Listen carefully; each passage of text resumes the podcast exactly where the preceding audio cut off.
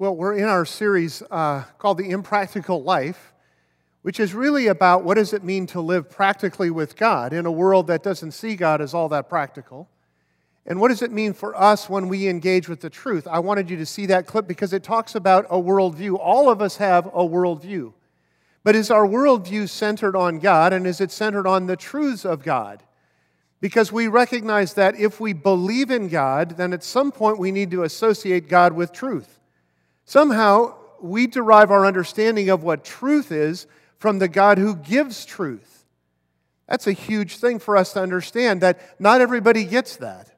Not everyone sees the world the way we do, those who believe. Listen to what it says in Ephesians 1 13 and 14.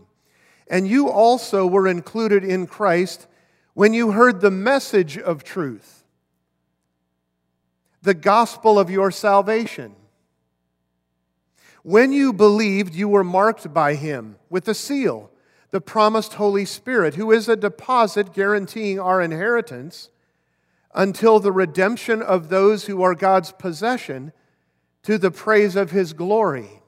Those verses are about God's truth, the truth of God in his existence in bringing the message of truth, which is our salvation. It's interesting when we talk about truth, for a lot of us, we can kind of check off things about truth. We can have a list of what things are true and what things are not true. We can look at truth as, as a checklist of things, or we can see it as much more than that. I think God wants us to see truth more than just a list of morals or teachings. I think God wants us to see the essence of what truth is, and that is who God is. I got my first nickname other than Scotty, which was a family nickname. I got my first nickname when I was in the fourth grade. I was at summer camp, a church camp. I'd never been to camp before. I was pretty pumped about it. That was the youngest that kind of you could go to get to camp. Went away and I was going to be staying overnight and all that good stuff. I was pretty excited about it. I was a pretty small kid. In fact, I was really little. I uh, was probably the smallest kid at the camp, the, one of the youngest. I didn't weigh very much. Uh, I wasn't very tall. I was pretty scrawny. All of those things, redheaded kid. I was not what you would call an imposing figure. My counselor, on the other hand, was just the opposite. He was this incredible college guy who was a college student athlete. He was like cut out of a rock. I mean, he was fast and strong, could hit a softball about a mile in the air. I mean, you just looked at this guy and you were like, wow, this guy's like it. He was amazing. And one of the things that he did, I think every other group was jealous that we had this particular guy for a counselor. But uh, one of the things that he did is he, he gave nicknames to everybody in our group, which was incredible. So he bestowed on me my first nickname. And he gave me the nickname Moose. Moose. I was anything but a moose. It's just the total opposite of what a moose was. That was me. But I love that nickname. We have nicknames. You've had nicknames in your life, some that you liked, some that you didn't like, some that are family nicknames, others that you just kind of, they got stuck onto you. That's who you are. But you would hope that some nicknames, at some point, those nicknames would have somewhat of an association with the person. Not like mine with Moose, but there would be some that actually made a connection. There was a guy named Carl the Truth Williams.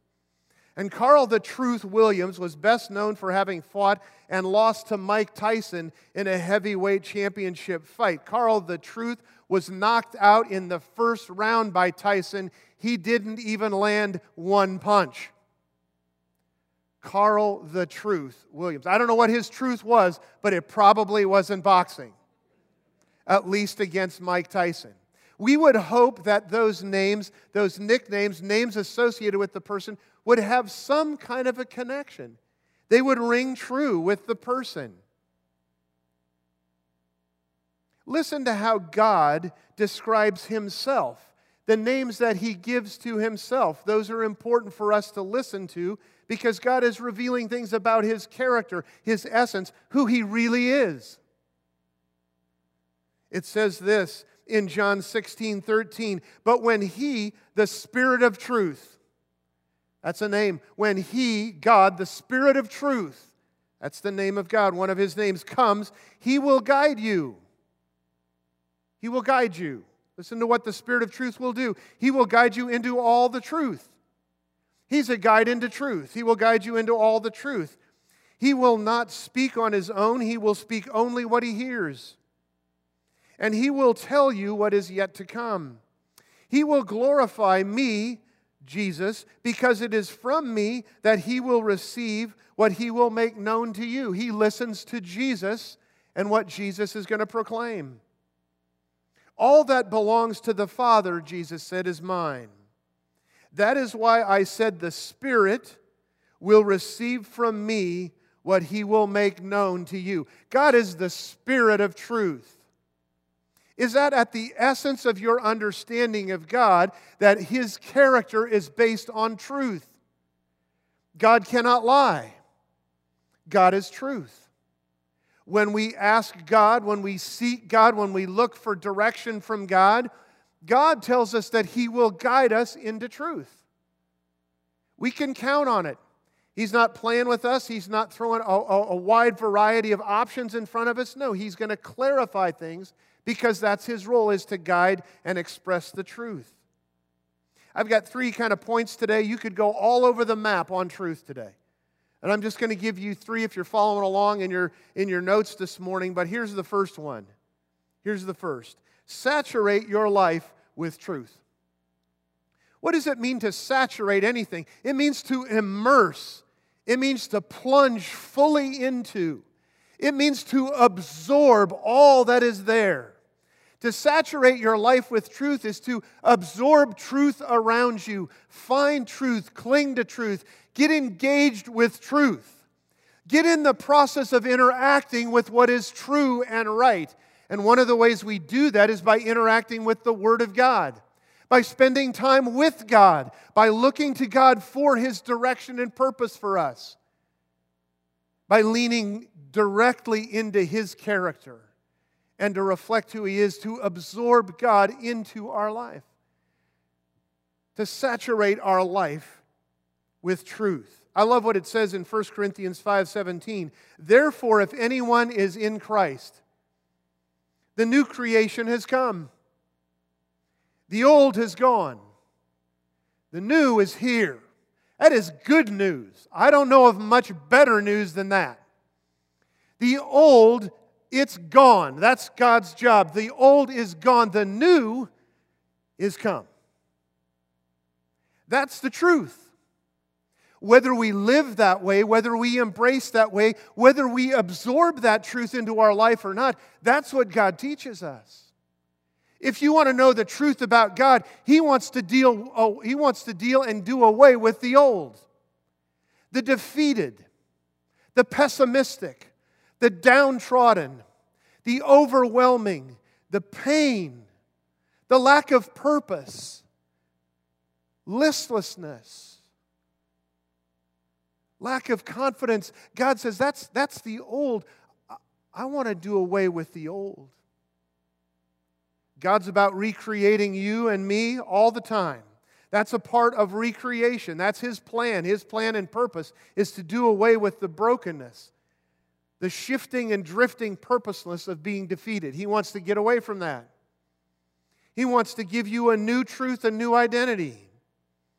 You're created and recreated anew all the time with new values, new purpose, a new mission, a new passion to live. It's calling on us to absorb that thinking, that reality. That's who God is. Listen to what John says. John says this, but when He, the Spirit of truth, comes, He will guide you into all of the truth. He'll guide you. That's His job. How are we saturated with the truth? It's when we allow God to guide us. That's one of the steps. It is to pursue truth. It is to follow after truth. If you're on a mountain, a mountain guide and trekking along to get to some, some precipice somewhere up a mountainside, you need a guide to get you there. You've never been on that trail, that path before. You follow closely after the guide. You don't wander off the pathway. You keep your eyes on the guide because they know how to get you to your destination right? You follow after that guide. I've been enough backpack trips where I've wandered off and got lost and got off the trail. Took me a while to get back. But when I have a guide to guide me that I know that knows the way, I follow after that guide. That's the truth about God. The truth about God is, is that is his job. The Spirit's job is to guide you and to guide me along the steps of life. He's to get us to our destination. He's to make sure that we make the pathway that God's laid out for us. It is to pursue truth, allow God to guide us, to follow, to stay the course, and actively pursue following God. Here's the second thing secure your foundation of truth. Secure your foundation of truth interesting term. You know, maybe you know this from Scripture, but this is one of my favorite kind of parables or stories of Jesus from Luke, uh, from Luke 6. It says this They are like a man building a house who dug down deep and laid the foundation on rock.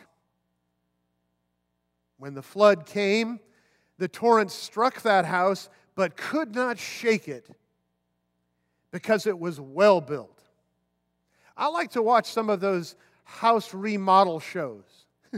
you know those shows? Anybody else watch those shows? I mean, I like those shows. I like to see like when they take this house and it's like just a disaster inside and they've got to rip out walls and they're putting in a new sink or new bathrooms, a kitchen, and it's amazing the stuff that happens. Doesn't even look like the same house at all, and people are excited. They're trying to calculate how much it's going to cost to do certain things. And I'm always amazed that there's one thing that comes up in the conversation. When it comes up in the conversation, all bets are off. Man, the attitude and mood changes in that room when somebody says, I think we've got a foundational problem. When that word foundation comes into the equation, everything changes. It doesn't matter whether it's just a little minute crack in the foundation. It is what? It's it reveals that there are deeper issues. There are serious problems. If you have problems with your foundation, you have serious problems. And you have to deal with that. If you don't deal with foundational issues in your life, you'll struggle in those areas, right? We know that. We've all battled some areas of life that are very challenging and kind of shake our foundation a bit. Secure your foundation. A little bit further, the next verse says, But the one who hears my words and does not put them into practice, does not put them into practice. That's kind of key. Might want to underline that in your notes. Does not put them into practice. Is like a man who built a house on the ground, on, a, on the ground, without a foundation.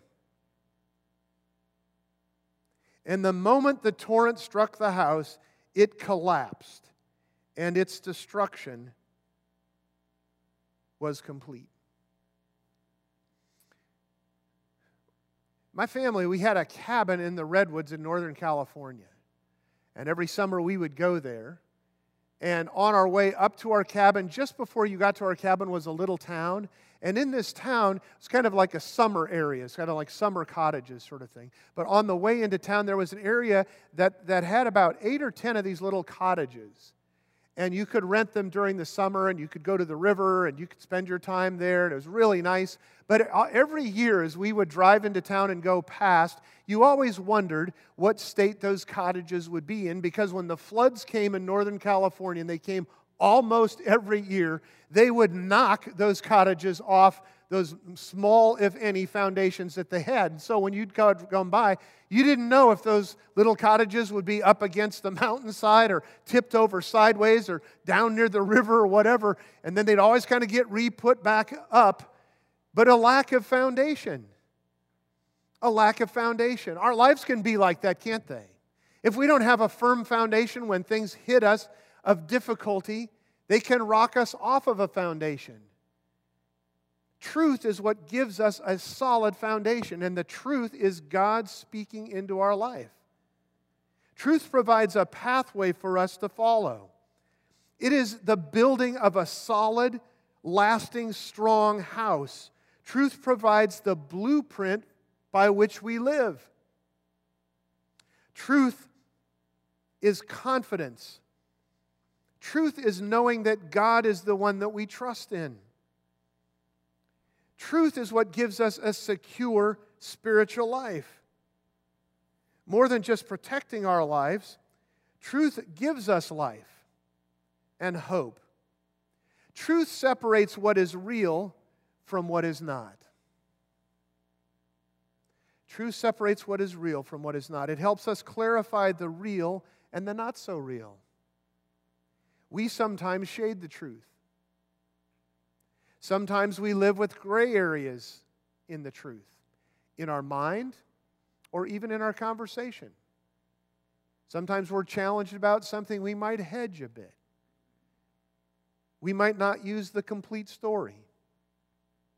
We might only believe one part is needed, or we only live a certain part of truth. And then we wonder why there's a crack in our foundation.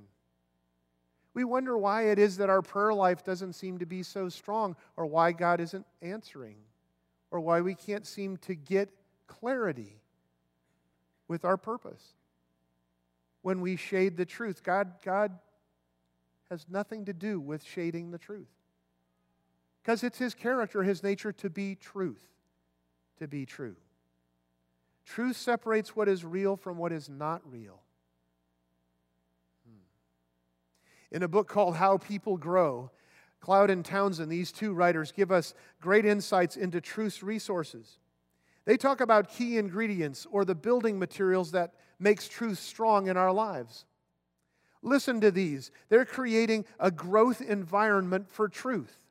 If you're serious about growing as a Christian person, a Christ follower, listen to these and think about are they reflective of the environment that you're creating so that truth can grow in you? Here's the first a spiritual context where God is seen as central to growth. In other words, is God at the heart of who you are?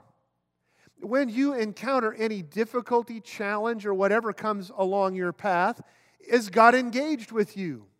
Are you engaging God in the process of discovery through that? Is God a part of the decisions that you're making, the thoughts as you process what's going on? Are you trying to figure out everything on your own, or are you absorbing God into your process? A second, abi- um, uh, abiding human relationships that are loving and truthful. Well, what he's saying there is do you have loving people who will speak truthfully into your life? Are there people that can speak the truth to you to help you stay on track, to give you correction, to encourage you to do that in a loving way? Are there people that you can trust to love you? A third one is experience and competence in particular areas of growth. What that means is are there things that I'm engaging in? Am I doing? Am I active? Am I utilizing my giftedness? Am I putting it into practice so that I can grow in my understanding of how God made me? Am I experiencing the life of truth in the person God's created me to live out? Are you living out in the power of God and the gifts that He's given you? Here's the next one enough time for the process to take hold. I'm impatient. I want God to answer my prayers right now. I want Him to take care of the needs I have. I want Him to make sure that this person is okay over here and that's taken care of over there and that my kids know exactly what they're supposed to do and that they're doing it right now. I'm impatient. But sometimes truth takes time. It takes my ability to slow down a bit and allow the roots of my patience with God to go deeper I need a truth that is deeper when I encounter the challenges of life. I may be impatient, it's not God's time. I may be impatient and it's not God's way. I may be impatient because I need to grow stronger. How patient are you? Are you allowing God to take hold of your life and give him time to deal with things in your life. And here's the last one they said a structure of framework that fits the needs of the growers. Okay, what does that mean? Well, what they're saying is you need to discover who you uniquely are. And are you in a relationship with God so that the structure of how God's made you, He can best access who you are? He can help you deal with the person you are.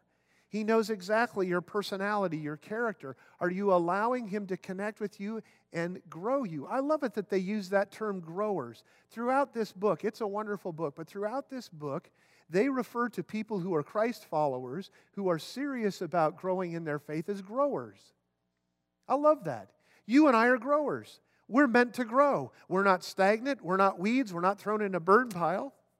That's not God's purpose. God's purpose is to grow you. Are you growing? Are you desiring to grow? Do you want to go deeper with God and stronger with God, bigger with God, finding and discovering with God? That's what it means to be a grower. Here's the third one and final one commit your life. Commit your life to living the truth. Commit your life to living the truth. I love this quote from Os Guinness. He said, We are not primarily called to do something or to go somewhere. We are called to someone. We are not called first to special work, but to God. The key to answering the call is to be devoted to no one and to nothing above God Himself. Is that good? Isn't that good? Not all of my striving and wanting to do everything and get everything accomplished. No. No, first and foremost, am I committed to God? Solely. Am I sold out to God? To commit your life to the truth is to commit your life to God. You can't separate those two things. Because God, in reality, God is the truth. It's where truth comes from, it comes from Him. John 14, 17 says, The Spirit of truth to be with you forever.